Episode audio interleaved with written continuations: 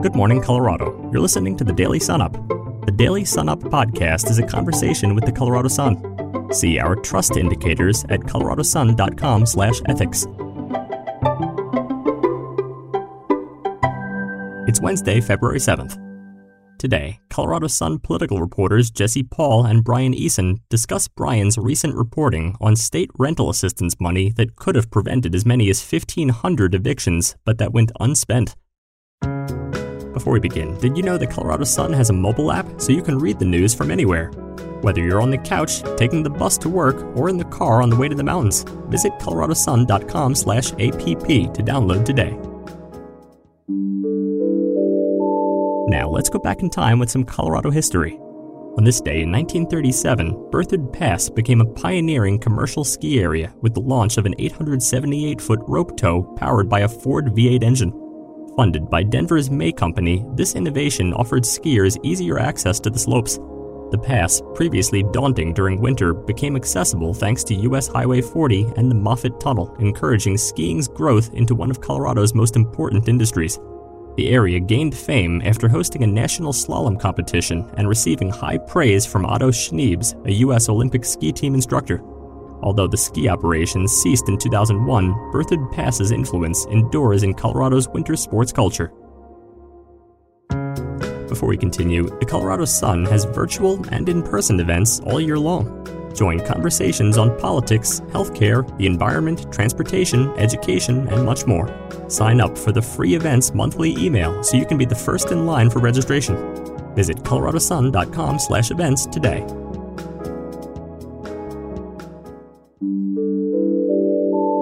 Next, our feature story.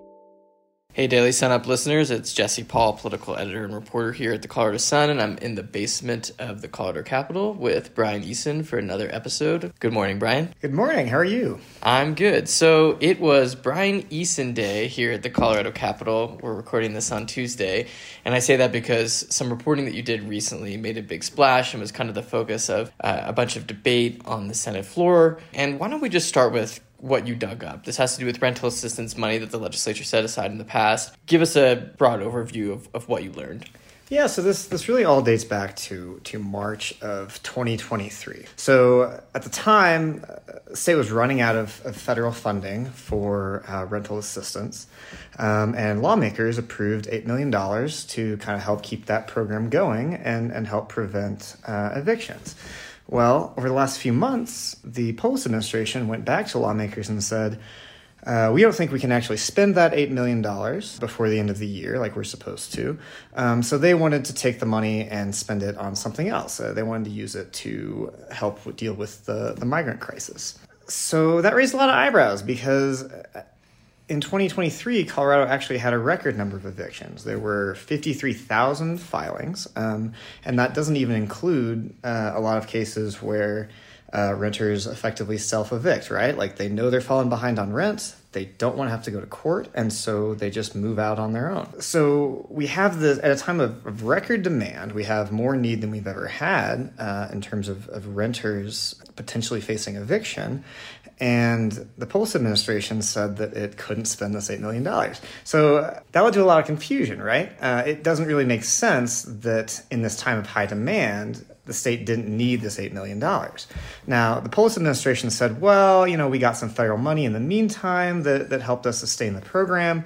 But even that amount of money would not have been enough. The, the need still was way higher than the amount of money that they had from the federal government. And so the other issue that we found was that the state was effectively telling renters not to apply for the money. Um, there was a notice post on the website up until uh, as recently as last month that basically said any new applications after November 2022 wouldn't be processed. So renters haven't been able to apply for this money. Apartment says that, well, what they were trying to do was restrict it just to folks who had already received a court summons, that had already received an eviction filing. So people could still apply, but only if they called into the hotline and were redirected to the application portal. If you sought out the application portal on your own, there was no opportunity to apply. The website was basically telling you, no go applications are closed um, so that all kind of has been building over the last few months with budget writers saying telling the administration, why aren't you spending this money?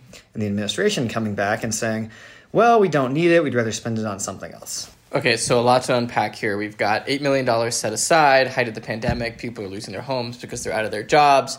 Polis administration doesn't spend the money, and then we come to find out that the money couldn't even be doled out anyways, really, because the average citizen wouldn't know where to get it because they were blocked on the portal. And I think one of the interesting things from your story was that that $8 million could have saved about 1,500 families or people from eviction in Colorado, which is a large number.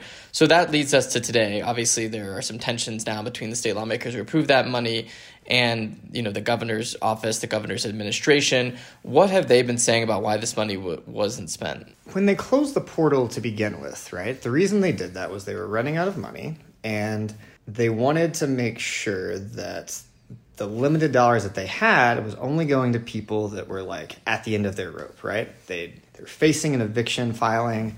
They have just days to either pay up or get forced out of the home, um, and so what they did was they started working with nonprofits to kind of reach out to tenants in court to get them to apply for the funding to make sure that the money really was going to those who were at the in the most need, right? The problem with that approach has been kind of twofold, right? Number one, there are a lot of people that that effectively self-evicted when they didn't know there was any assistance available for them.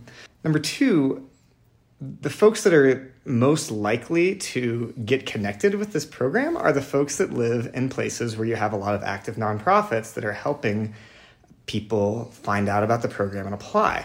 Um, so if you live in Denver, you know, maybe you go to court, there's a tenant advocate there for you who's going to say, hey, call this number, we'll get this all sorted out. Uh, if you live in a rural area, or if you even live in other parts of the metro area that don't have as many uh, active nonprofits, you might miss out just because you don't know about it. Um, and if you Google it and go to the department's website, again, until the last few weeks, the department was telling you, no, there's no money available and I guess one of the interesting things here was when the legislature set aside that $8 million, they probably weren't saying to the Polis administration, hey, distribute this how you see fit. They just wanted it to go to anybody who was facing eviction. And obviously, you know, DOLA could do what they wanted to, the Department of Local Affairs, but I think that might be adding to some of the frustrations here. So that brings us to today. Now, you know, your reporting kind of unearthed this, made it more public. This has been kind of brewing behind the scenes for a little while, but a lot of outrage after you broke the news about this whole situation. What happened on the Senate floor this morning that kind of moved this into the extreme limelight, I guess is how I'll put it. Yeah, so a number of lawmakers, starting with uh, Senator Julia Gonzales, uh, got up at the podium today and basically said that this wasn't acceptable.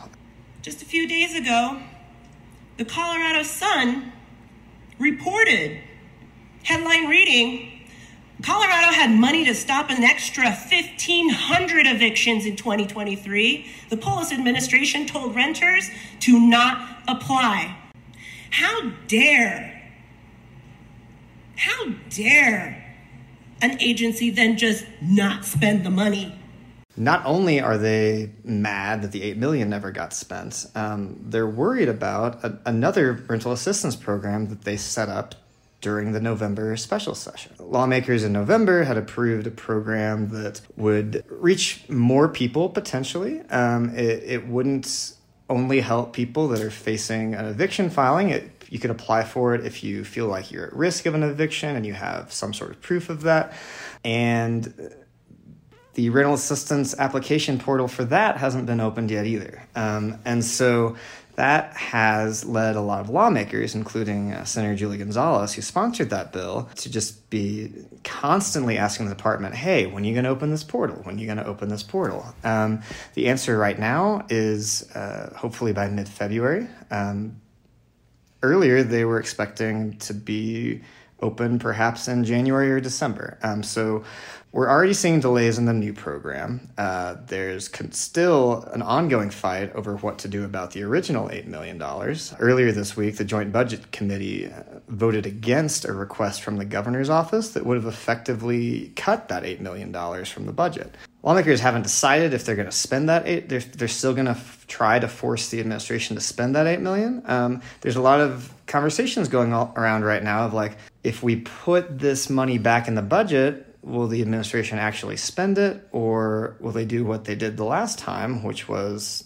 not spend it and then ask for it to be redirected? Um, so it'll be interesting to see where things go from here. I- have asked the department whether they would support spending uh, the full 38 million that's been approved, and they haven't really given me a, a clear answer. Um, I don't think lawmakers have gotten a clear answer to that either. Right. So we're talking about the $8 million that was initially approved. I think you had reported that the Polis administration wanted to send that to efforts to address the migrant crisis, the influx of migrants in Colorado, then the $30 million that was approved during the special session. So it's a lot of money that we're going to be keeping track of. The other issue here is that all of it has to be spent by, by June 30th, which is when the, uh, uh, when the state's uh, budget year ends. So uh, the clock is ticking. What would you spend $38 million on if you, if you had a few months? Thanks so much, Brian. I appreciate you talking to me today. Thanks a lot, Jesse. I'll, uh, I'll think a little bit more about that one. Finally, here are a few stories that you should know about today. A 52 year old Miami man died Thursday after a serious incident on an intermediate trail at Breckenridge Ski Resort. The resort said ski patrollers found the man on Peak 8 and brought him to a first aid room. After further evaluation and emergency care, he was pronounced dead. The Summit County coroner identified him as John Rubio. His cause of death is unknown pending toxicology results, which could take up to several weeks to be completed. A judge Tuesday postponed a criminal trial for former Mesa County Clerk Tina Peters after the election denier again switched the team of attorneys defending her against charges related to a 2021 breach of the county's election system. The trial was scheduled to begin Friday, but District Court Judge Matthew Barrett scheduled it for July 29th through August 12th. A Mesa County grand jury indicted Peters in March 2022 on 10 counts, with a trial originally set for March 2023. A Colorado ski area beloved by locals for its challenging terrain, long season, and proximity to Denver is getting new owners.